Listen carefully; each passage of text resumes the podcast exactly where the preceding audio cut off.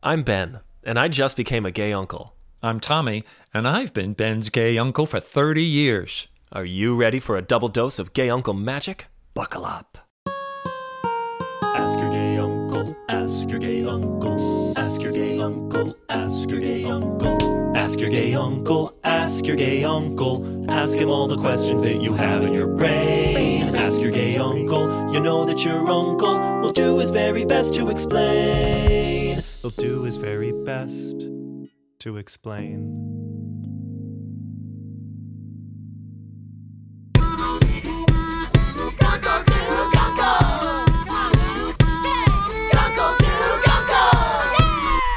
I've been staying up too late these days, and my question for you is what can I do to get myself to bed at a good hour?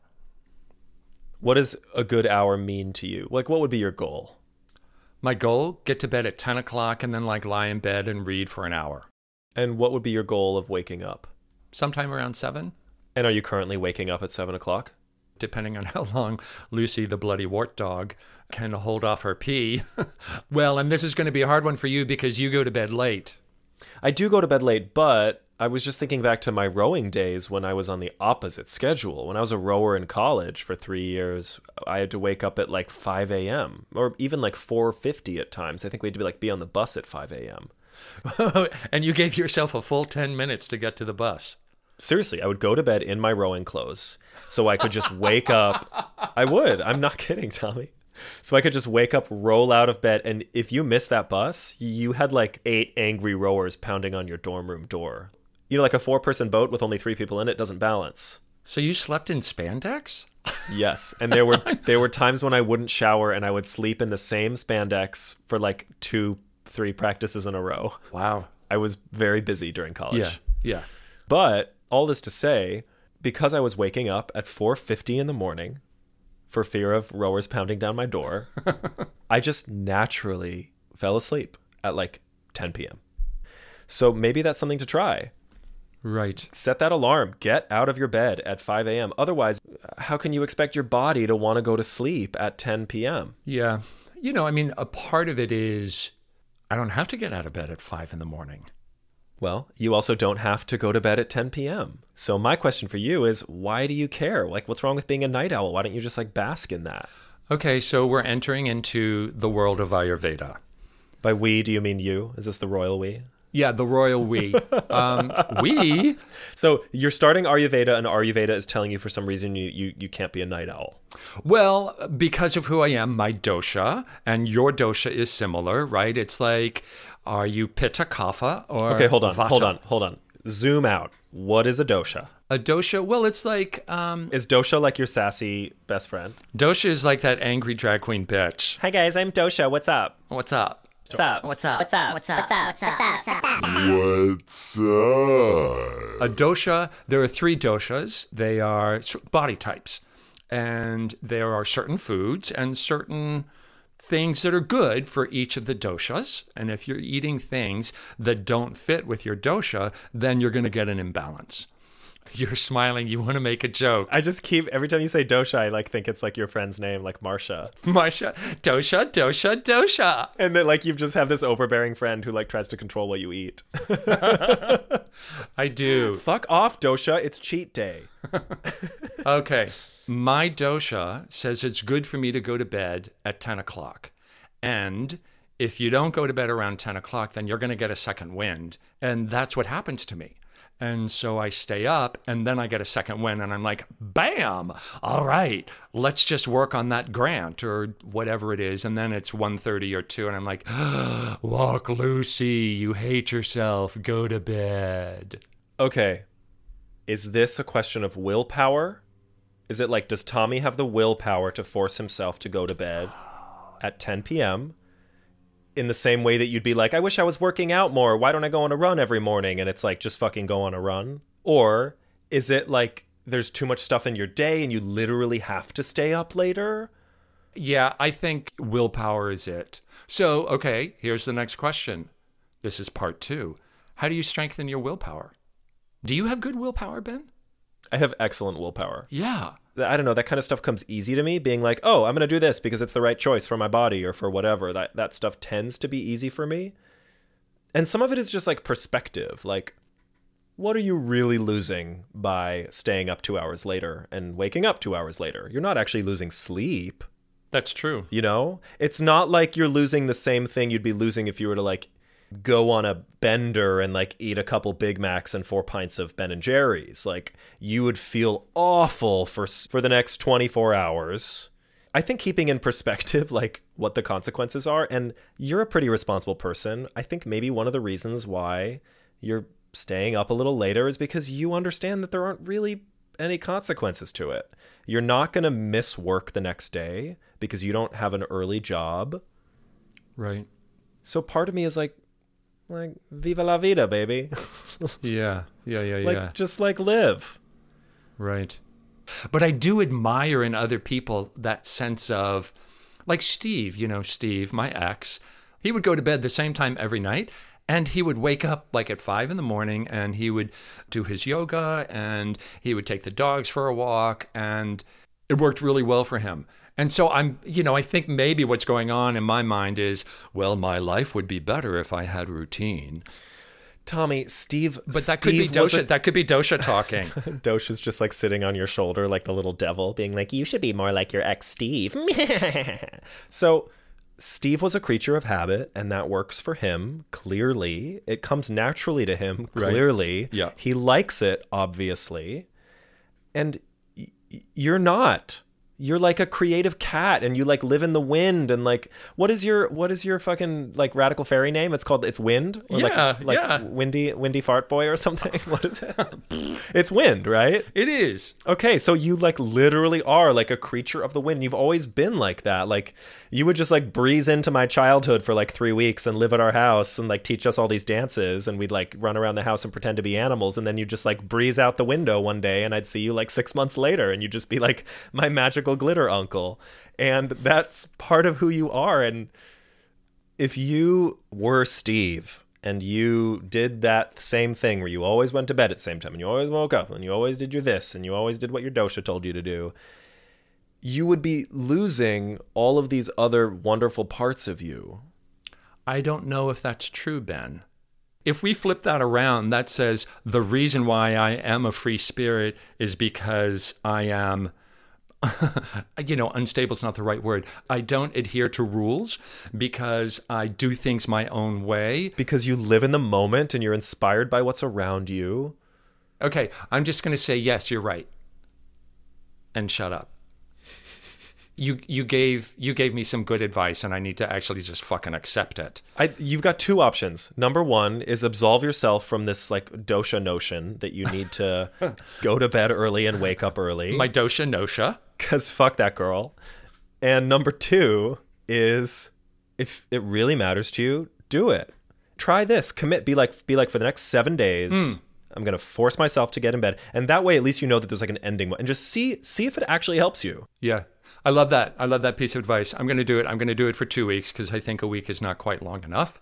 And hey, everybody, tune in in two weeks and you'll find out. I may be yawning through the whole episode. The generation gap, the generation gap, oh, oh, oh, oh, the generation gap. My three questions are all related. So are mine. Oh, really? Okay, good. So the year 2000 had I'm already in trouble. no, you will have heard of all these things. The year 2000, it was a really interesting time for women in film because I know you just made a face. Because we were at this like transition period and we were straddling these two worlds. We were just leaving behind the kind of like old Hollywood version of just like women only exist in movies to be objectified and as sexual objects. And we were entering this new world of like women empowerment and women can actually be real human characters and they can lead movies and they can do all these other things. So the year 2000 and 2001 saw all of these movies that like straddled these two worlds and somehow managed to have like female objectification as well as female empowerment and strength in one movie. So, that's what all of the that's what all of my questions are around. And I'm going to play you some movie quotes and you're going to tell me what movie they're from, knowing that they all came out at the year 2000 and they're about female objectification as well as female empowerment. Okay. Ready? Yeah. Describe your perfect date. It's a tough one. Um, I'd have to say April 25th because it's not too hot, not too cold.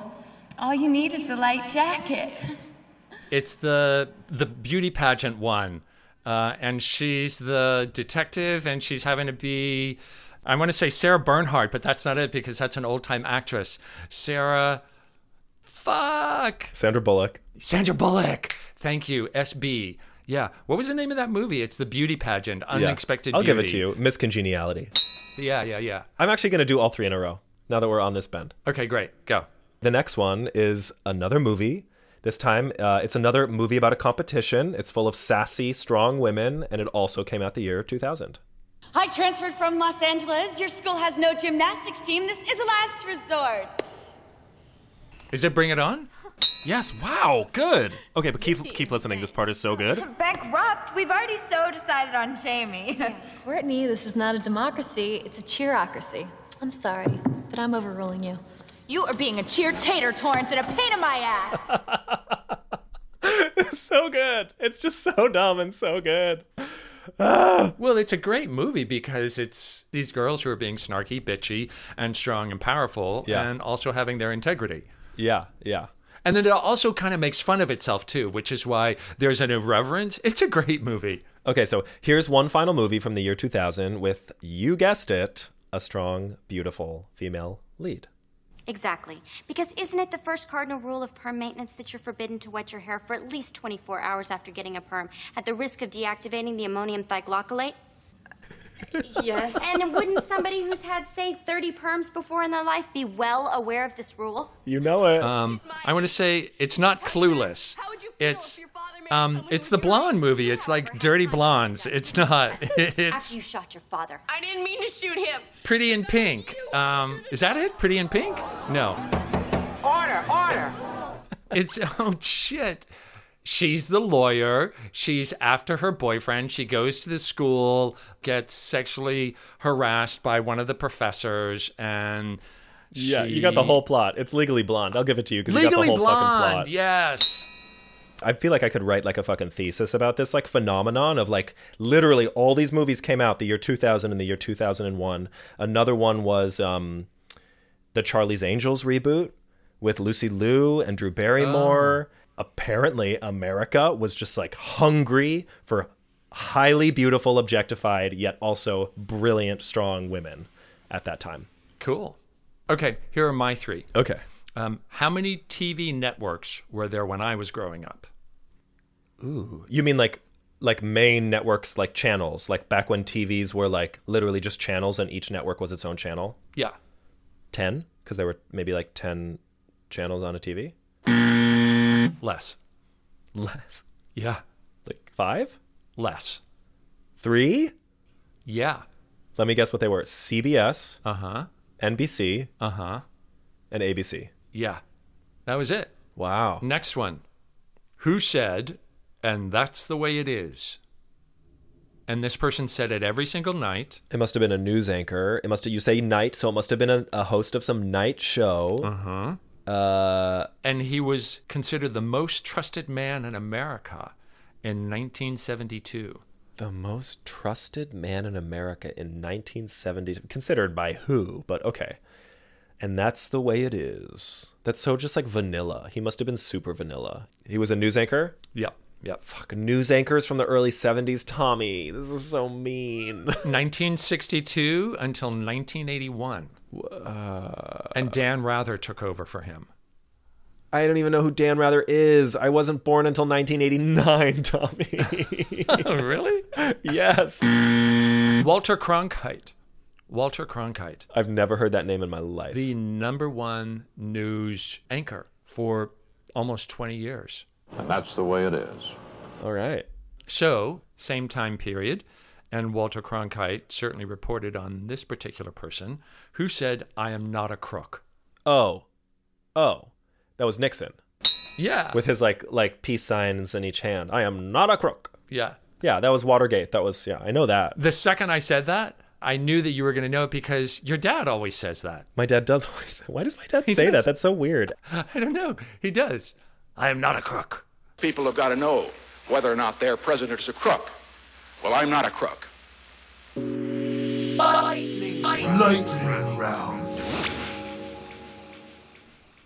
Lightning round. Speed. Time. No, fast questions. Let's go. All right. What's your first one? What length and style of haircut looks best on me, Ben? I want to cut my hair, but I'm wondering if I really should. Don't cut your hair. You have gorgeous hair, and my favorite Tommy hair is like long, shoulder length, bouncy, like auburn red curls. Yeah, but I'm fucking 59 years old. I look like an old hippie who's trying to look younger. So, can't you just own it? Okay, I guess so. okay, go. You're next. Okay. When cooking, what is your favorite secret ingredient? Favorite. I think tahini. Tahini and sometimes brewer's yeast. Wait, what do you use tahini in? Um, I always put tahini. Wait, tahini.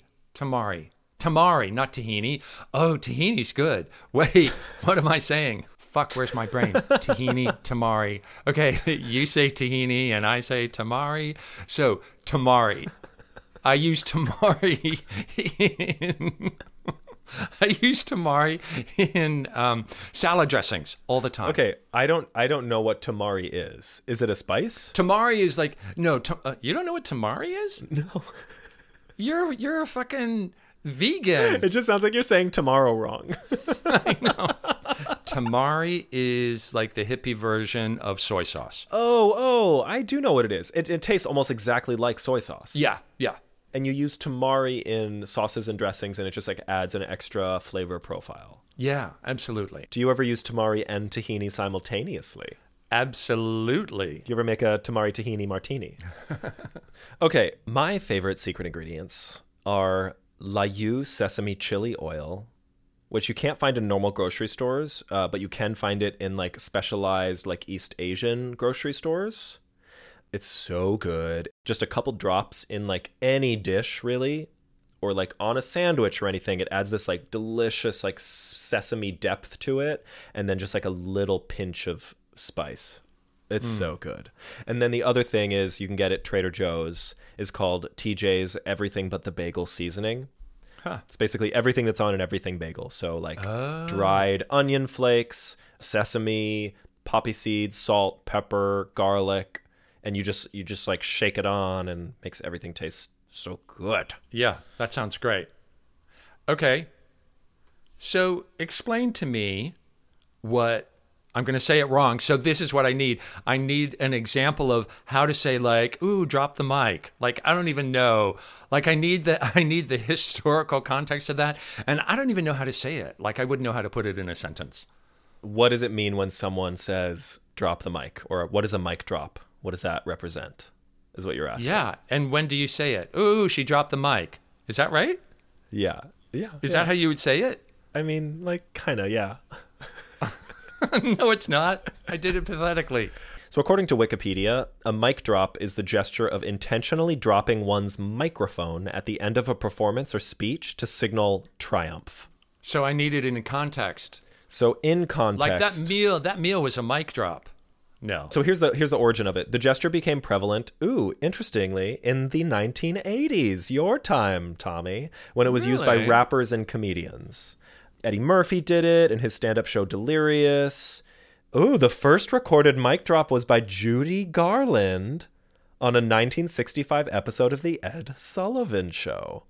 Was she so drunk and on drugs that she just dropped the mic, or was it a conscious? No, I think it was like an intentional like I just finished and I rocked it, so I'm going to drop the mic. Oh, that's cool. Look at that, Judy Garland. There's a little Yeah. queer history, a little quistery for you. President Obama performed a mic drop on the Late Night with Jimmy Fallon show. Kobe Bryant. There's there's been many mic drops. So it's more of like you see it and do it as opposed to say it. You can say it. Like let's say let's say somebody just said or did something, one of your friends maybe. Let's say Dosha just like said or did something that she feels was triumphant and she is acting like she just fucking won the room, right? And she's like doing all the movements and she's like, "That's right. I got it." You can be like, "All right, Dosha, I see you dropping that mic." Or something like that. Uh huh. I wouldn't use it if you don't feel comfortable using it. But if you're actually No. holding a mic and you brought down the house and you just fucking rocked your monologue or your performance or whatever, drop the fucking mic. But don't because the sound guys will get really mad at you. Okay. Uh, so my last one is what is the song that had the greatest impact on your life? it's a classical piece of music. It's it's the Carmina Burana by Carl Orff, and I remember listening to that um, as a kid uh, with my mom, with Susie, and and then I remember like dancing to it, and then I remember hearing Mm. it live, and then my parents performed it one time, and Oh, wow. you know, so I have a lot of associations. It like kept popping to- up in your childhood. Oh yeah, oh yeah. Wait, wait, wait, hold on. I'm going to pull it up. I want to hear a little bit of it. What is it called? Carmina Burana, B U R. Carmina and Burana are Dosha's best friends. Oh my God, they are some serious bitches. Those two.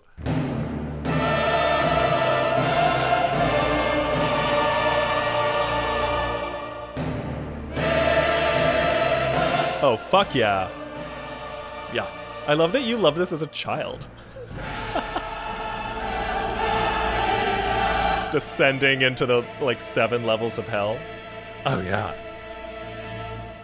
It's collections of bawdy and licentious um, texts that monks wrote. Did you just say licentious? What does that Uh-huh. word mean? licentious, um, salacious, Oh, okay. dirty, dirty? This is so cool.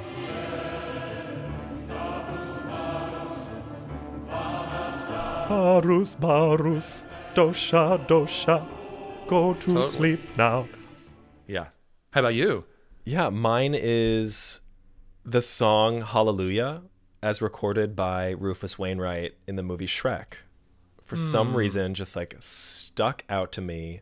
And I had been taking piano lessons and I liked playing piano, but it, for some reason, when I heard that song as recorded by Rufus Wainwright and the piano track in it, which is like so simple and like emotional and supports the lyrics so well, I must have been like a freshman in high school. And I learned it. I sat down at the piano and I learned it. And it was like the first time I like chose a piece myself to learn. I still play it to this day. I used to play it with my girlfriend in high school and she would sing and I would play. And then we actually did another version recently where we went to my high school and we sat down at one of the pianos and we recorded ourselves doing it as a duet. Your faith was strong, but you needed proof. You saw her bathing on the roof, her beauty and the moonlight you to the kitchen chair. She broke your throne and she cut your hair. And from your lips, she drew the hallelujah. Hallelujah.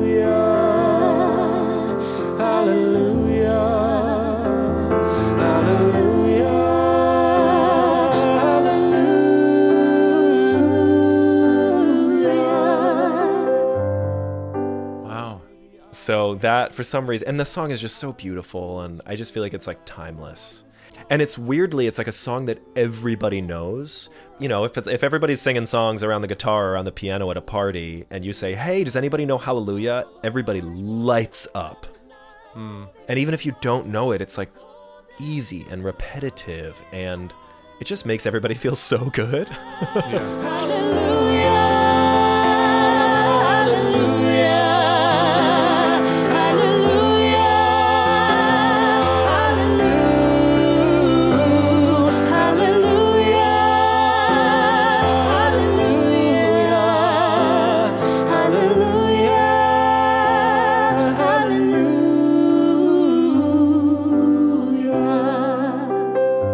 There's our lightning round. Zip zap. Quickie quickie. Yeah, okay. Go ahead and ask your gay uncle. Hey, it's your friendly neighborhood producer, Jackie. We hope you're enjoying Ask Your Gay Uncle. If you'd like to ask a question for Tommy and Ben to answer on the podcast, leave us a message at 512 981 7332. Or you can email ask at askyourgayuncle.com. You can find us on Instagram at Ask Your Gay Uncle or Twitter at AYGU Podcast. It's Gunkle of the Week. This Sunday, August 9th, is International Gay Uncles Day. If you didn't know, now you do. And our Gunkle of the Week is none other than the man who popularized International Gay Uncles Day, Mr. Simon Dunn. And he's here with us today. Thank you for having me on. It's a pleasure to be here, I guess. Good. So, uh, you are an Australian ex national team bobsled athlete. You're a rugby player, writer, advocate for LGBT rights and HIV awareness. You've been partnered for a few years now, and you're a gay uncle. Is, is there anything we missed? I think that sums myself up. Do you happen to be a pet owner? Unfortunately, not. Um, moving around the world uh, over the last seven years has made it really difficult to have any kind of a pet because generally they would just either get lumped with a friend or my mother, and she isn't too keen on the idea. Understandable. I often joke to her now because I'd really like a dog just to take for runs and that kind of stuff. And I'm like, if I end up leaving, will you take it? She's like, no. She's, she's, she's an old woman and has no time to babysit. So you are the person who has popularized the idea of Gay Uncle's Day. And what has being a gunkle been like for you? Um, so for me, it's, it's probably one of the proudest things I've ever done. I always say I want to be the person that my nieces and nephews think I am because um, they, they, they really do look up to me ever since they were little. Before I bobsledded or before I went overseas, before I traveled, they, they saw me as this person. And as long as I can strive to be that person, then that, I think that's what being a gay uncle is, is just being the person, the best person you can be for them. Awesome. What are some ingredients for you that make, you know, a good gay uncle or the kind of gay uncle that you want to be? You want to be the first person that they feel comfortable going to my my oldest, my niece and nephews, they're 15 now, and they're at the age where when if they're having an argument with their parents, they'll message me and ask for advice. So being a gay uncle is basically just being there for them. Yeah. It's also good because you can hand them back when like, at the end of the day. It's not like you're stuck with. It's not like my sister who's stuck with them 24 seven. I'm I can give the advice and then I can go out drinking. Unfortunately, their parents don't have that option. Best of both worlds. Exactly. so growing up, did you have a gay uncle? Unfortunately, not. Um, both my uncles are very straight rugby playing men. My family were never as close as I am with my nieces and nephews. And I feel like it's because of straight families. My uncles, for example, they got wives, they had their own kids, they had their own worlds to worry about.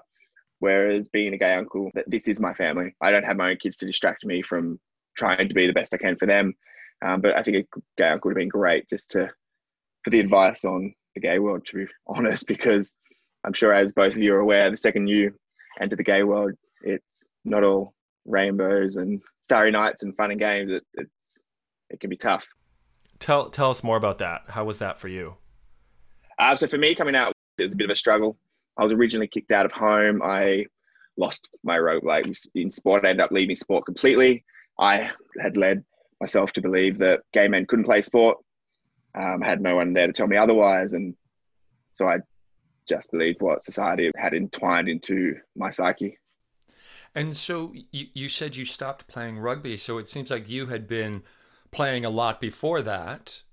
Because is that because of your uncles, or just because Australia? Or I played rugby league since I was four. It's just entwined in our culture to play sport. It's all you ever see. So from four until sixteen, I every Saturday was spent in cold, chasing a oval shaped ball around the field so for me, when I ended up losing that, the one thing I'd known, it was probably the hardest part of coming out was wasn't that I wasn't accepted by my family. It was that the place I went to for enjoyment and all my friends and stuff didn't accept me. Hmm. If you had had a gay uncle, how, how do you think that would have changed your life? Like, what would you have uh, asked them about? Um, it would have been good just to have someone there to, like, it does get better, which is very, very stereotypical, the whole it gets better thing but it's the most obvious advice that at the time you don't believe. As a teenager, for example, you get, get so entwined in your mentality that being a gay man is, and coming out, being kicked out of home, for example, is the end of the world. You, how can you see yourself living a happy life? If you have the gay uncle there to see that it, this is exactly what you can achieve, this is what you can do. If you have that person who's a role model to guide you, that in itself is what will change the outcome of your life. How did you go from rugby into bobsledding? I got back into rugby at 24, Yeah. um, and it was a big shock because it brought back my passion, but it was also like, oh, oh shit, I haven't played rugby for six years, and now I'm playing in Sydney against these massive islanders who are all 120 kilos, and here I am at 80, 83 at the time, and just getting destroyed. But I still had that passion and drive to go as far as I could in rugby, so I moved to Canada um, because. I just picked the lowest common denominator. No, I'm joking. Um, and I played two games there. And the first game, I had received a red card within the first five minutes because their style of rugby is different to suburban rugby in, in Sydney. It's a lot more gentle. They're Canadians. Yeah, they're, they're very soft. They apologize after they tackle you. Sorry, sorry. did, did, did I hurt you? um, my second game, I had scored three tries in the first 10 minutes, but after it, I was just gassed. I couldn't run, had done nothing the rest of the game. And then after the game, this guy was like, You have no skill. Like, you shit. And he goes, But you're fast and you're strong. And that guy ended up being the pilot for the Australian team at Sochi, who had just gotten back from the Olympics. And he talks me into to training and trying out for the Australian bobsleigh team. So, what are you doing physically these days? Um, so I still play rugby, um, although I've retired three times from the sport. Rugby's like like crack. Apparently, if you once you try, it, you can never stop. I even had a cover of a magazine here in Australia to say that I'd retired, and every time the season pre-season training comes around, you seem to find yourself down having a run, and so it looks like it looks like I'm in for another season. You kind of sound like Cher, who's doing her, you know, her final tour again. Yeah, I got I, I have a few more games left in me. I don't know about seasons, but I have a few more games. Good. It's nice to see you're still going. Say that to my soul tired body. so, um, you've been pretty open about how social media keeps our focus on like the success and the glamour. You mentioned in a post last September about the abs, photo shoots, parties, successes. That's a quote. and uh, you know, saying that it's not always as it seems. Uh, that's something that I personally struggle with too with social media. How have you found balance with that? Do you have any advice? Well, I think we're in a day and age where we are so connected to everybody in the world, and all the people that, for example, Instagram that you see with all the followers, they seem to be having these great successes. They seem to be having great bodies. Everything seems to be going well for them. Even though we know that that's the best picture they're putting forward, we still like to compare our lives to what they're showing us. And even with myself, I, have always tried to be really open on my social media. I've tested live on uh, YouTube HIV and and I've talked about uh, my anxiety, my depression, my coming out, and everything. And I just at that time I was super low, and I felt that I wasn't training or anything. I was just drinking. I was using old photo shoot photos, and I just knew I wasn't being honest about it. So what I when I put that post up, it was just about trying to show people that just because you don't think your life is going well because everyone else's is, that is what they're putting forward, and that you need to not compare yourself to people who are only showing a small part of who they are and I think we still do that today, and the world is in a current pandemic, and nobody's doing well, but people are only showing that they are, mm-hmm. and I think that is a, that's a prime example of what social media is. It's so ingrained in yeah. like our public performance. People are comparing followers and likes, and but yet people are out there dying. We, we should we should stop comparing ourselves against others and just start focusing on being the best that we can individually. Has that changed like how you post or how you present yourself on social media? It, it has. I, I still try and be very open in social media and interviews like this, for example. I'm not going to sugarcoat my life because I don't want people to think that I've just had this rise to the national team and that everything's been a success because it hasn't. It's like everybody. It's a it's a series of ups and downs to get to that success. Um, so I still try and be very honest. I'm curious around you saying that you went to this place of having a sense of honesty around social media and what difference came up for you? When I first started to get a public profile, wanted to be as honest as I could. I always wanted to be the out gay athlete. I wanted to share my experiences being an athlete, coming out as a gay man. And it wasn't until I started to, when I came back here and I felt like I'd lost everything, that I had started to get anxiety and depression, that I started to get the feeling that I was covering up what exactly I was going through. And I think in turn, that made me feel worse because I was lying. Similar to when you haven't come out yet, you, you feel worse not being out. because you have to spend more energy on hiding the fact that you're gay. So I was Yeah. spending more energy and time on the fact that I was going through hell at the time. I was crying myself to sleep some nights. I felt like I'd lost everything. My partner was overseas. I had gone from representing Australia, living in London, to sleeping on, in my mum's spare room in Goulburn. And you won't know, but that's a, a sheep farming town in the middle of New South Wales. So I started to expend more energy on hiding how I was feeling. And when I do my post, it was a picture of me drinking a beer, and I was about 10 kilos heavier of just pizza and beer weight. And but when I did post, there was about 600 comments of people saying that they appreciated the honesty, which in turn lifted that weight off my shoulder of having to hide. So that little period of hiding who I was probably did more damage for me emotionally than when I was honest. That's such a great lesson.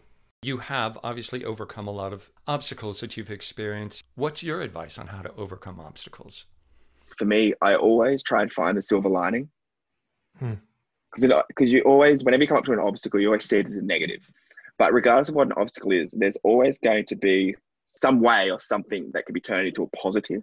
Um, so if you're looking for that silver lining, then you will see this obstacle is actually a lesson, or you can gain something else from it rather than just seeing it as something you need to overcome.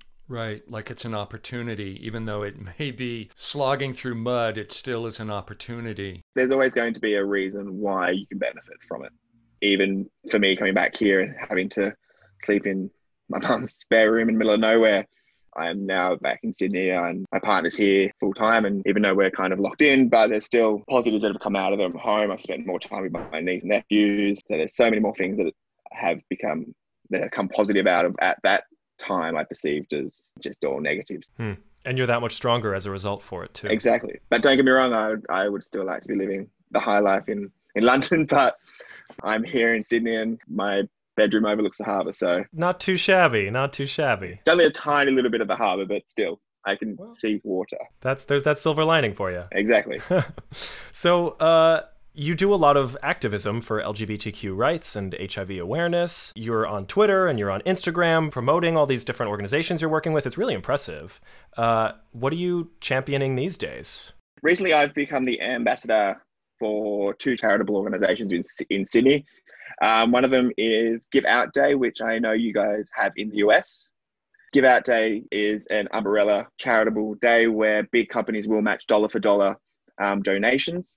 A lot of the large organizations are the ones who will get a lot of that funding because they're in the public eye. But there's grassroots level charities out there slugging away, still doing great jobs, but they don't have the marketing budgets to, prom- to Mm. promote or all those kind of things. So that's what Give Out Day is. Is a, an- a day for those smaller organizations to be able to get donations. And I'm also an ambassador for a charity here called the Bobby Goldsmith Foundation. Um, I'm really looking forward to working with this one because it, they're going to give me the chance to be a bit more hands on, helping people living with HIV/AIDS. There's been several times I've fronted a campaign or I've, but it's, it's easy to be on a poster or it's easy to do a video. But with them, they're, they're going to allow me to get out and work amongst the community and actually give my own time. Awesome, awesome. And we'll include links uh, like below in the description of the podcast for Give Out and the Bobby Goldsmith Foundation. That would be great. Thank you. Totally. Well, Ask Your Gay Uncle is an advice podcast, and this is the time of the interview where we invite you to ask us for advice on anything you're struggling with. Uh, what would your advice be for people trying to get through the next six months of coronavirus and just mental health? Um, how we can get through that as, as gay men who uh, generally have a higher risk of depression, suicide, alcohol abuse, drug abuse, and those kind of things. And obviously, our coping mechanisms are swayed. So, what would your advice be for people in the next six months with that? There we go. Tough one. That's a good one. That is a tough one. My advice is to know that when trying to connect via the internet or phone or something that is not literally right there that you can hold, you are not going to be able to get everything that you want. And so I think the desire is is to then and I'm speaking for myself like I can go on Facebook and I'm like I'm on Facebook I'm with people yay I'm going to go on YouTube I'm with people yay I'm going to do a Zoom yay and then I'm off and I'm like and I'm still lonely. I'm still by myself. So let's go back on and I'm going to call my sister or I'll talk to Ben, you know, and then I'm off and I'm like and I'm still by myself. The short answer of that is like, don't try and get blood out of a turnip, right? Like, just know that I'm not going to get that one thing that I really, really do want, and that I have to somehow provide that for myself, right? And so I need to be okay with spending time just with me by myself. And that's hard work. How about you, Ben? Um, I very early on in quarantine, me and a very small group of friends decided to kind of create this like little quarantine family, and we said like, look, the five of us are going to get together, and we're not going to see anybody else, and we're going to like play games every night, and we're going to hang out, and we're going to watch movies, and it was going so well, and then after like two and a half weeks, I was like, I'm so tired of my quarantine family, I can't handle it, and I had to take a break from them, but just having that as an option, being able to be like like great let's go on a hike let's go do this thing together it was so helpful so um, i think that's that would be my advice is to like get a group of friends together get tested figure out who your quarantine family is and and just like lean into them because we all need that right now we really need that Yeah, I definitely agree. I think for me, the, the biggest thing that helped me was um, just walking to work, getting out of the house, seeing that there are people out there. I think that helped. That was my biggest cue to feeling better about the whole situation. Actually being able to get out, feel the sun on your face. Like the metaphor of this is it's like winter, you know, it's hibernation, go inside. And and there is something like I go to nature, there's something cyclical that will happen here. And we're not at the end of it. We're at the beginning of it.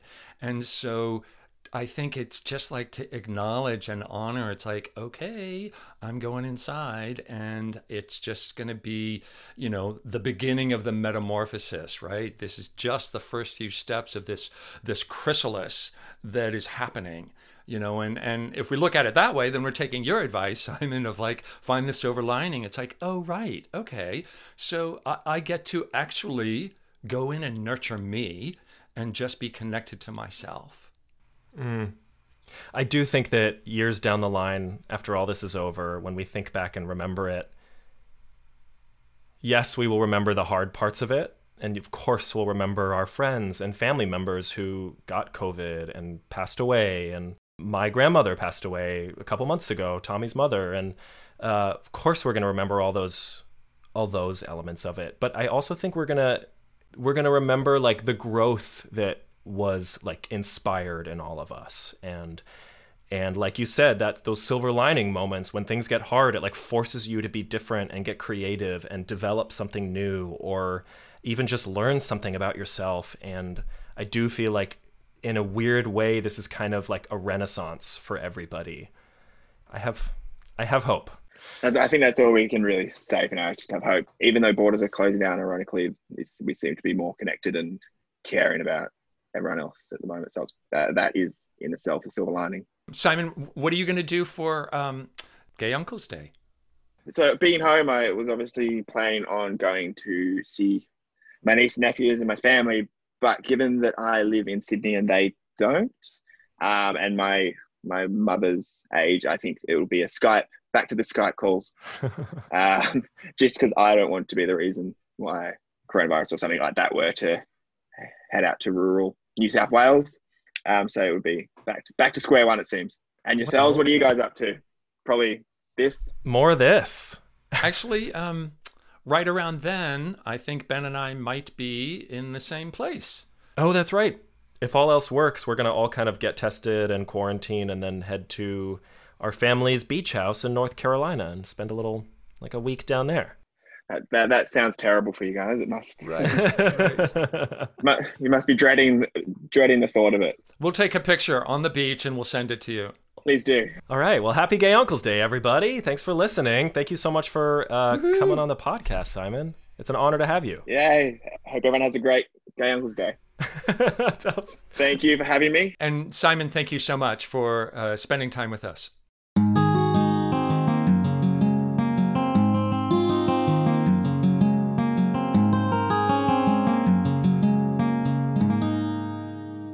Everybody thanks for thanks for being with us for another episode of ask your gay uncle. And remember take time to breathe. Yeah and go to bed at 10 p.m no don't do that. Go to bed when you're tired. Watch out for the rowers. Thumping on your door. Or maybe just purposefully stay in bed so those rowers come thump on your door. I want eight rowers to be thumping on my door in the morning. Ask Your Gay Uncle is created by Tom Truss and Ben Palacios, with production support by me, Jackie Anders. Album artwork by Seth Shellhouse. Theme song and musical interludes by Ben Palacios and Dan Reuter. Special thanks to Matt Marr, the University of Texas at Austin QT Voices, and everyone who sent us questions. If you'd like to ask a question for Tommy and Ben to answer on the podcast, leave us a message at 512 981 7332 or email ask at askyourgayuncle.com. Find us on Facebook at Ask Your Gay Uncle Podcast. More information at askyourgayuncle.com.